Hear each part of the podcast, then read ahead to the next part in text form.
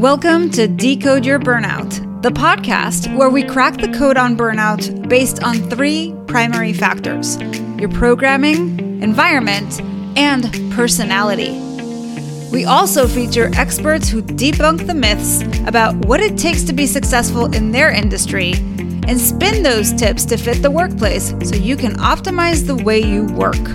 I'm your host, Dr. Sharon Grossman, a psychologist turned coach, author, and burnout expert. If you're burned out and want to go from exhausted to extraordinary, book a free breakthrough session with me by going to bookachatwithsharon.com. And if you want to see how you're doing and what to focus on next, download the Burnout Checklist. You'll find the link in the show notes or go to bit.ly forward slash check your burnout. Now let's get started.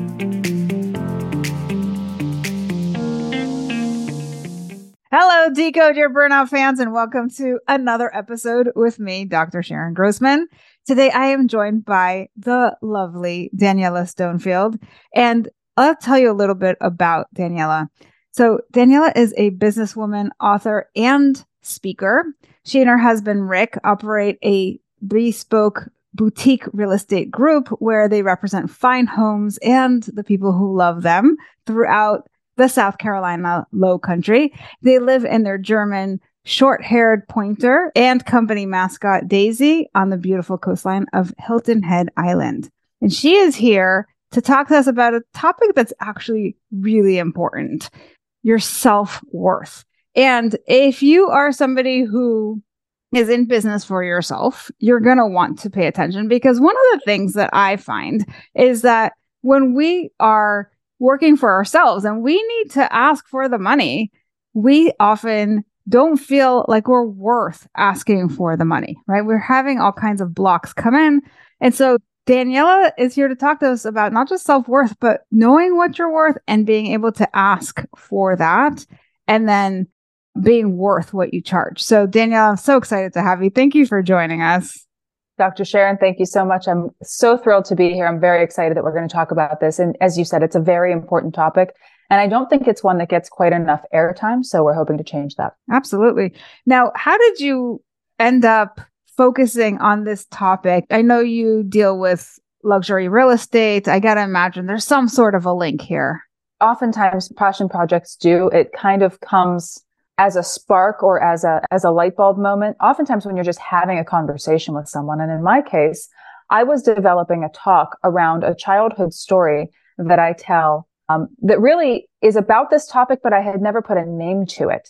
And that story i'm happy to tell it it's very short but essentially my my closest childhood friend we've been the closest of friends since we were five years old. So our relationship is older than most people's marriages if you can believe that and she's just the most wonderful person. But in any case, so we've known each other for such a long time. And her mother is a wonderful, wonderful woman. And she is a very talented craftsperson. And pr- specifically, what she creates are these beautiful holiday things, you know, wreaths and things for your mantelpiece and just gorgeous stuff.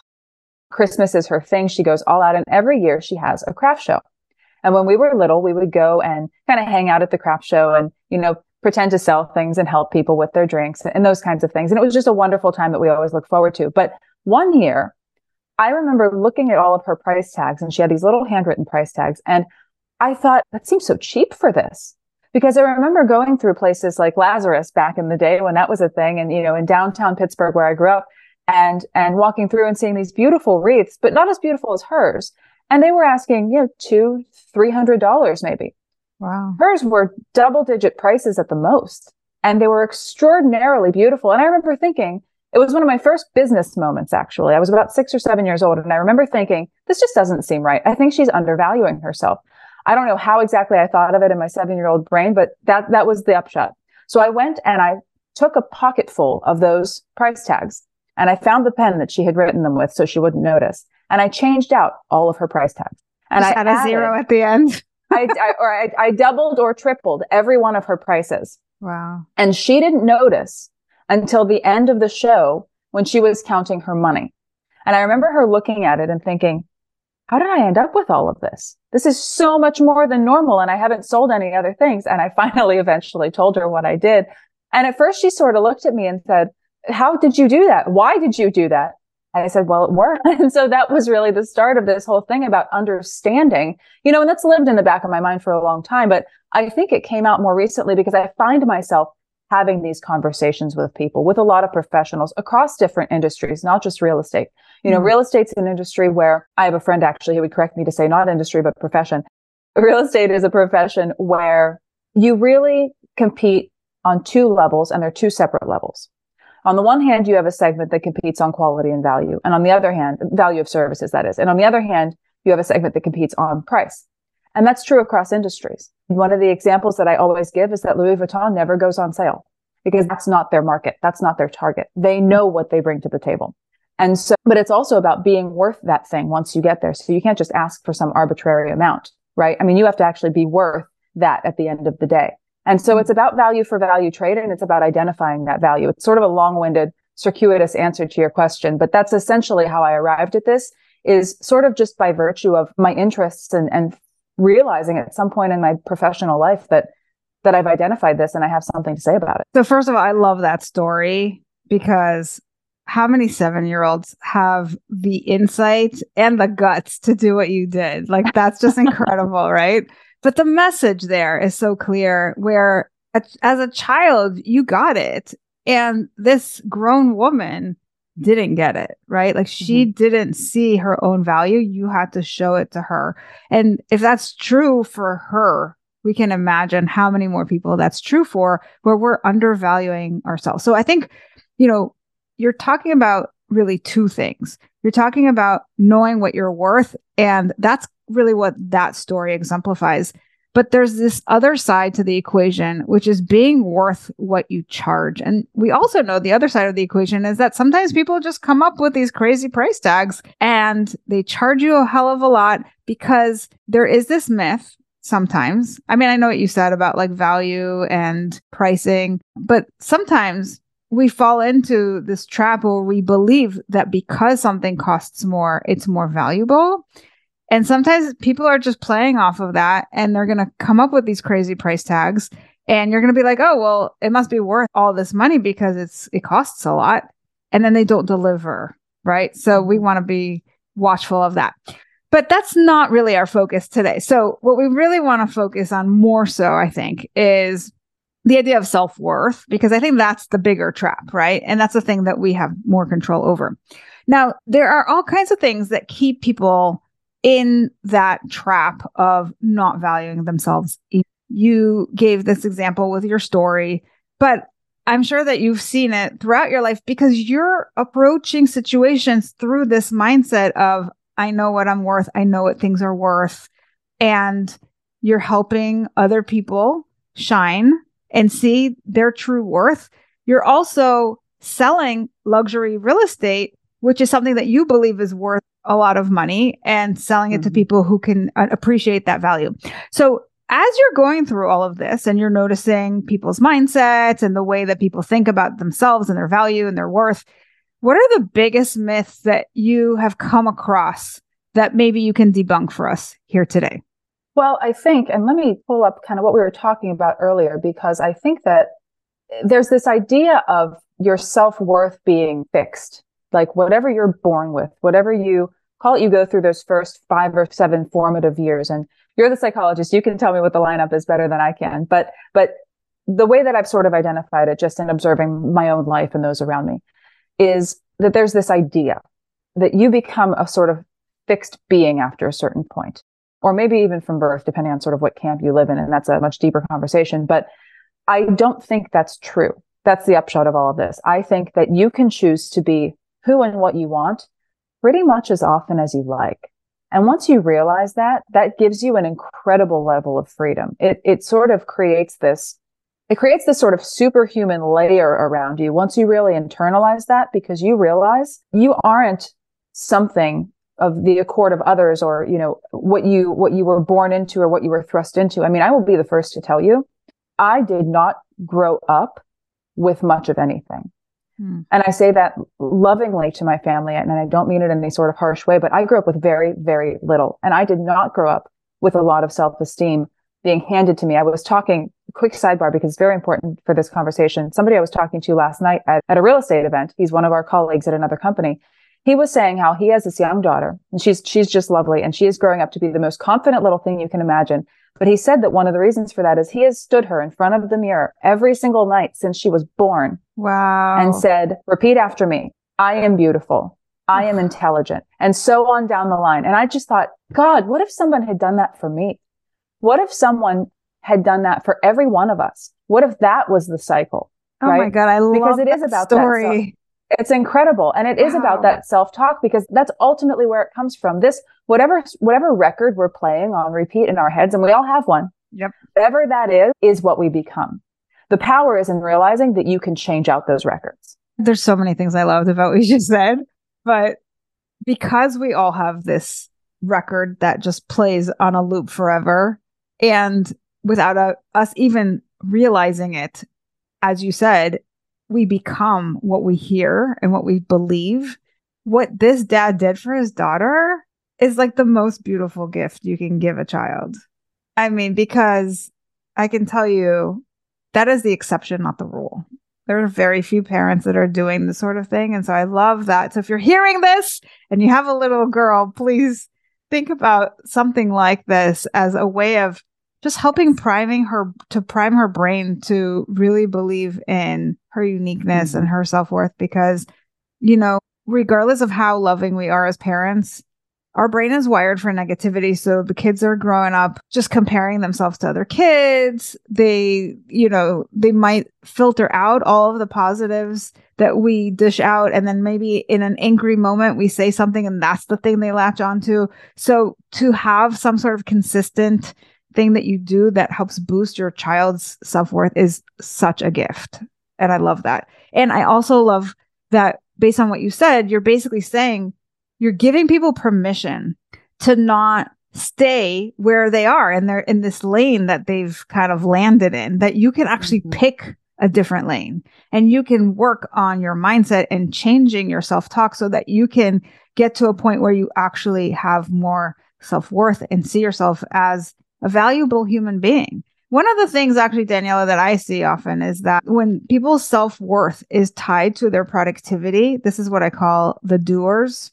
This is when they feel this compulsion to constantly have to do more and more and more. And this is why people burn out in part. Mm-hmm. So I think your message is very strongly tied to what we talk about here on the podcast for sure. Yeah. There's a lot, I think, to unpack. Oh, we could go on for two hours about about just what you just said in the last three seconds. But it's true, you know, there's the one hand about, about charging. And then, but I think people can get into, how do I want to say this? People can get into a loop if they're not thinking about this in a healthy way, or maybe they're kind of new to this concept of, of trying to make sure that they're, you know, finding that fair value, whatever that is. And then they feel compelled to, if they see a gap between what they charge or what they want to charge and what they perceive the value of what they offer to be, they're compelled to fill that gap, whether or yes. not it's actually really there. Right. 100%. So, and I've done that myself in my own business, you know, because I'm very value driven. I believe strongly that what we bring to the table is our skills and our knowledge. You know, if I get something done smoothly and nothing went wrong, sometimes people say, gosh, you made a lot for that. Said, no, what you just paid for is the 10 years it took me to make that painless for you. Right. Exactly. And that's true for a lot of us. And so, you know, I've divorced myself from this feeling like it needs to look like I've worked so hard, right? Like sometimes people, I think people even manufacture difficulties and obstacles if something's going really well because they think, well, gosh, am I really worth what, what I'm charging for this service or for this thing? And I think it's a difficult place to be because it's hard to get out of that once you're in it. Or they start throwing in everything but the kitchen sink to yes. compensate for that gap and saying, okay, well, not only will I give you this, but I'll give you this and this and this and this and this and this. And then you're just like giving everything away for that exactly. fee to just to justify it to yourself. So that definitely rings true. I think there's a lot of people who when they don't believe in their self-worth, they can fall into that trap. And that's dangerous because then you're overgiving and then you're in a different way devaluing yourself. Yes, absolutely. And, and that's true. And we talked about this a little bit before too. It, it's that balance. It's, you know, knowing what you're worth and actually being worth that, right? Mm-hmm. And so, but that's a balance because like you said, you can, you can knock that out of balance. You can charge too much for too little, but you can charge too, too little for too much.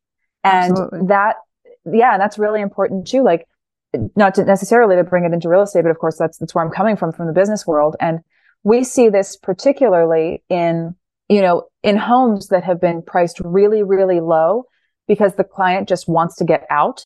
This is not particularly a practice that we, that we favor, but, you know, ultimately you have to do what, what your client wants you to do.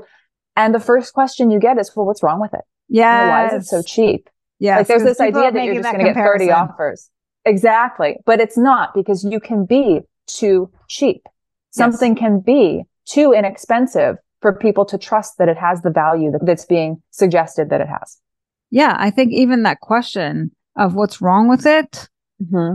suggests that in our minds, we're always making those comparisons. And if there's a market rate for things and something is below market, we're like, okay, I don't know what it is. Pictures look great. Like this looks like a great location. Mm-hmm. There's got to be something off. Otherwise, why would they market it at that price? And if that's true for real estate, it's true for our services as well.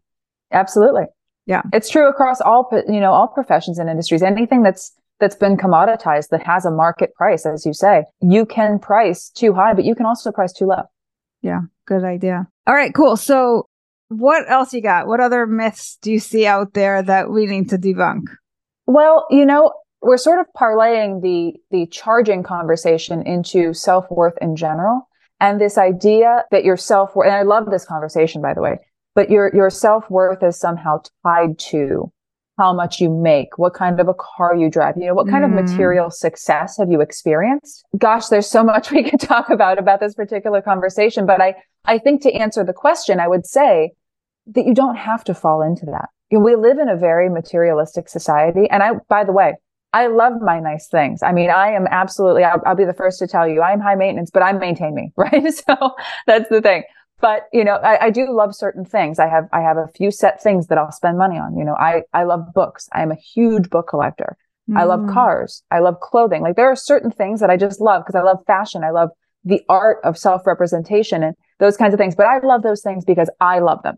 Yeah. You know, I don't wear, you know, I don't know, call it a Versace belt, just, just as an example. I don't wear that because I want you to see me wearing it.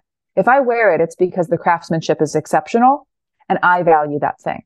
And so I'm not here to prove anything to you. And that's another kind of layer of that freedom that comes from, mm-hmm. from casting off the shackles of, of all of this, this stuff that we've been talking about. You get to realize exactly what you care about. And if you like fine things, great. If you don't, also great, right? It's about what you want. And that's where true self worth comes from because it's worth of the self and only yourself can determine that. There's no possible exterior being. And it doesn't matter how close they are to you. It could be friends or family. It could be a spouse. That person does not have the capacity and it is not fair to ask them to define your self worth. You are the only person that can do that. And again, I think you're giving people permission to be authentically themselves here when you say that whatever it is that you're going to spend your money on, even if it's flashy, you do it because it is for you, not because mm-hmm. you're trying to impress somebody else. It's not about the impression. It's about how do you feel when you're in that sports car? How do you feel when you're wearing that Versace dress or whatever it is. You know, mm-hmm. it's about like if it makes you feel good. Listen, money is energy, right? And we eat, we all make decisions about how we want to spend it. And sometimes if we're spending it to impress other people, we are wasting all of this energy that we have because it feeds into this thing of, I need that validation from outside. And then you're still not in a place of self worth. So, you know, we try to create this persona. We try to show up in the world in a certain way so that people will think of us in all kinds of ways. And ultimately, it's about being yourself. And if being you means driving a sports car or wearing a Versace dress, that's fine. But you're doing it for a different reason. And that's what internally counts when we're talking about self worth. So I, I, really hope people are hearing this because this is really important. Exactly. And and you know, and likewise, my my truly happiest place, by the way, is in waders in a river somewhere in Colorado, fly fishing with my husband. Like that's that's actually where I'm happiest. So, but that's the thing. And this actually, this parlays into something that's interesting too, because talking about that self worth piece, you can't value yourself if you don't know who yourself is. So you have to know yourself before you can put a value, your self worth on what those things are. And of course, that, that can and should evolve all throughout your life. But being aware of who that person is and that it's in the direction that you want it to be, these things should not be at odds. And I understand it's much easier said than done. But if you're feeling that dissonance and that tug and pull, I think that's your set point. You know, so if people are looking for a place to start, that's really it because you can't determine your self worth until you know who yourself is. And all of this really wraps into this beautiful, involved, but beautiful nonetheless package because you have to know yourself in order to be able to value and have a self worth. You can't be what you are to anyone else, like in the marketplace, for example, until you are who you are to yourself and to the rest of the world. And you're showing up as an authentic person. So that leads into, you know, back into the whole conversation about charging and a- acting in the economy for whatever it is that you're providing to the world, because those things have to be in place for you to be a self actualized human who is trading with others and finding that value. So it really does all, it's a long thread, but it's, it's very much connected. I want to come back to what you said about dissonance because I think this is the thing to pay attention to. We all have a point where we have our kind of comfort zone. And then we get to we get to a point where we're crossing the line and the way that you know that where you need to kind of push yourself is where you feel that resistance, where you feel like a little discomfort, uh, you know, you're kind of questioning. And I'll give an example of that from my life just to make it clear, right? Sometimes you know, I'm like, oh, I'm lazy. I don't want to really like get all dressed up and get my hair done and do my makeup. Like, I'm a pretty easygoing, down to earth person. So, like, for me, it's like, oh, you know, I got to do all this stuff. But then I look at other people who really respect themselves and how they show up. And to me, I feel like if you are somebody who values yourself, it's also about showing up where you're exemplifying that sense of self, where you're saying, you know what, I, I took the time to do all this, not because I want to impress anybody, but because it's a demonstration of my belief in my value, right? In the same way that if you've got a piece of real estate, a luxury piece of real estate, what do we do when we're selling it? We stage it. We make it mm-hmm. so amazing, right? Because we're saying this is really valuable. We want to show you what the possibilities are. Yeah, we could show it to you like empty without furniture, without decoration. Mm-hmm. You know, there's something to be said for really showing up as your best self. And I, I think that's an important thing where, you know, there is that fine line. And I wasn't always where I am today. There were times when I was in my 20s and I would just like show up with like a t-shirt and no makeup and I was kind of a hot mess, right? And I had a mentor who kind of took me aside and she kind of hinted to me that, you know, I need to step up my game. And I have to tell you, Daniella, she was very subtle. But like that message hit such a chord inside of me that I crumbled. Like I went home and I cried because there mm. was that thing inside of me that I still needed to tackle, right? You talked about how like you came from not a lot. And in a very similar way, I felt that as a child too. Right. And so I had my own struggles and and it showed in the way that I was showing up.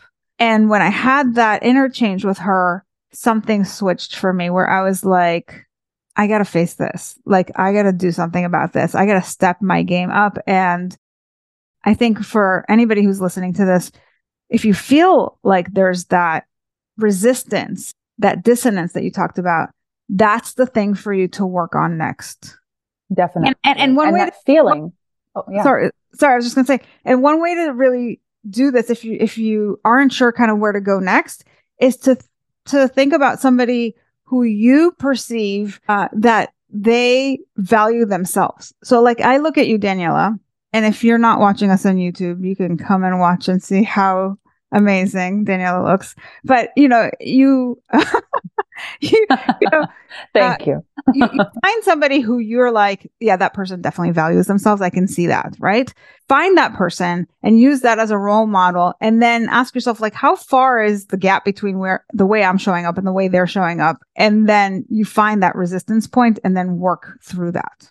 Yeah, I totally agree with that. And and I would even add to that too from my own experience because this is actually one of the topics that I that I talk particularly with young girls about because this is you know young young people in general deal with this but it's particularly pervasive on the female side of things because of all the narratives that we're taught and all the things that we grow up with. And in contrast to what what my colleague and, and his daughter that story from earlier i was taught essentially whether on purpose or just through osmosis that you had to pick one. If you were lucky enough to have one of them you had to pick one. You couldn't be beautiful and smart and strong you had mm. to pick one. Mm. And it took me a long time to unravel that and decide that I didn't really like that choice. I didn't like the fact that I was given a choice. And I felt like I was suppressing parts of myself in the attempt to choose. Mm. And that takes an incredible amount of self awareness that a lot of people, I don't want to say they don't have it. I think we all have the capacity to do it. It's just a question yeah. of does that glimmer ever happen where that seal is broken and then you can't really look back. You can't help but go down the rabbit hole, right? And that's a great opportunity. And as you were saying that, that moment of resistance, I would also challenge our listeners or, or viewers, if it's on YouTube, if you look at someone who you see as whatever you perceive as kind of being all together, what Dr. Sharon was just talking about, how do you react to them? Is your reaction positive or is it negative? Mm. And if it's anything but purely positive, I would invite you and encourage you to really try and tap in and understand why you had that reaction. So because good. that's probably the basis of how you see this and why it's keeping you from doing the same thing. Yeah, it could be jealousy. It could be all kinds of negative self talk, limiting yeah. beliefs, and things like that. So good. And who wants to live with that? But yet, so many of us do. Absolutely. Absolutely. And I think it comes from a place of, I can't have that. Mm-hmm. I can't be that. And why not? Exactly. Why not? Exactly. Why can't you? And that's the basis of all the questions that I that I've always asked myself. People say you can't do this or you shouldn't or this or that. Why not? You know, I think that's something that you and I have in common because when I was growing up, my sister was like the smart one and I was the beautiful one, right? Mm-hmm. And so my mm-hmm. dad was like, Your sister's gonna be a doctor. And then he's like, and you, you know, worst case scenario, you'll be like cutting hair. Yeah. Go to school and get your MRS. right. And so that did not sit well with me. I can I was, imagine. I was like, you know, with no disrespect to anybody in the beauty industry, I think like there's more to me than than that. Like I, I definitely was like, I'm gonna pursue advanced studies and, you know, do what I think I can do and what I want to do. And it wasn't easy. Like my sister has it a lot easier from an academic perspective. Like it just comes naturally to her. I had to work hard, but I was determined, right? And I wasn't going to let anybody tell me that I couldn't, right? Mm-hmm. So sometimes that also happens where somebody tells you you can't and you're like, "Oh yeah." Exactly. And really that's a gift, you know, if you have that reaction, but it's it can backfire, you know, and it's not even that the person who's saying that to you has that, you know, they're not they don't see themselves as Yoda in this scenario. You know, they don't necessarily know that they are doing this reverse psychology on you. But when it happens that way, it's a gift. But when it doesn't, it can be very, very jarring. And, and you mentioned earlier in the podcast, it's possible that you, you can have a wonderful relationship with someone and maybe even a very supportive relationship. But if that person, particularly somebody that you really value what they say and think, if that person gives you negative feedback and it's just at the wrong moment or it's about, you know, it's about just the wrong thing. Maybe it's something that you already have a sensitivity about that can stick with you for the rest of your life in a way that no positive affirmation often ever can. And that can become ingrained into your identity. And I, I, say this from a place of knowing I have experienced this in my life. There are things mm-hmm. that people said to me when I was 12 and 13 that I remember verbatim to this day. I could probably, I'm very visual. I could probably draw that person's face in that moment for you right now. Wow. Yeah, these things do stick. So, so far we've debunked that self worth is fixed and can't be changed, yes. that mm-hmm. it's tied to external achievements, mm-hmm. possessions, things like that. Any other myths that you can debunk for us? You know, I think that I want to be careful. It's not so much a myth, but I want to be careful in this conversation. For anybody for whom this conversation is a little bit newer and maybe this is new territory, I want to be careful that it doesn't sound like I'm coming from sort of a binary place of everything needs to come from within you and absolutely no value comes from without because that's not true. It's just about understanding where those boundaries are mm. and where healthy input is can be valuable through your lens of self-worth. And so that I just want to make sure that we that we touch on a little bit because it is important to value, you know, the people in your life that you love and and what they think. And as you mentioned before, you know, showing up in in a t-shirt versus showing up, you know, however your version of yourself is. That does have an external component and that's not a bad thing. It's not a bad thing. It's just that that's not the wellspring of where that self-worth should come from. That that lives in here to show up to the rest of the world. You know, we don't live in a vacuum. We're social creatures and we live in a society. And so you are not exempt from people's thoughts and judgments about you, but you do have some level of control over them. So if you want people to see you a certain way, I'm trying to say this succinctly, but it's not about, we'll go back to the Versace dress. You're not wearing it for them. You're wearing it because that's how you see yourself. And you want to reflect that into the world such that that is what they then consume when they perceive you. That's the way to think about it. Okay. So, in other words, your third myth is it, it's not all from the exterior, but it's also not all from the interior. I think that's the way to think about it. Okay. There's a healthy boundary there. It's about understanding where it needs to originate and then allowing for input to come through that lens. Okay. That's an important message that things aren't so black and white and it's a little bit of both. Mm-hmm and maybe just do a little bit of a self assessment and see are you too much in one bucket versus the other? And how can you be more integrated, perhaps? Exactly. And I would even add too, just to get back to sort of the initial conversation that we were having in terms of, you know, how you operate in the marketplace and, and charging for, for what you do or what you, what you bring. A lot of this comes from the psychology of people's relationship with money. Yeah. So there's a self-worth component and then there's a monetary worth component and the relationship to money. And that's something else that oftentimes is very cyclical. However, you're taught to view money, for most of us, that sticks. That becomes how we see it. And a lot of times that sort of slimy feeling of sales, like people hate the word, the idea of sales and they see businessmen as the, you know, the monopoly man that's here to take over everything and just sweep in and, and, and clean up. That is a very unhealthy way to view finance.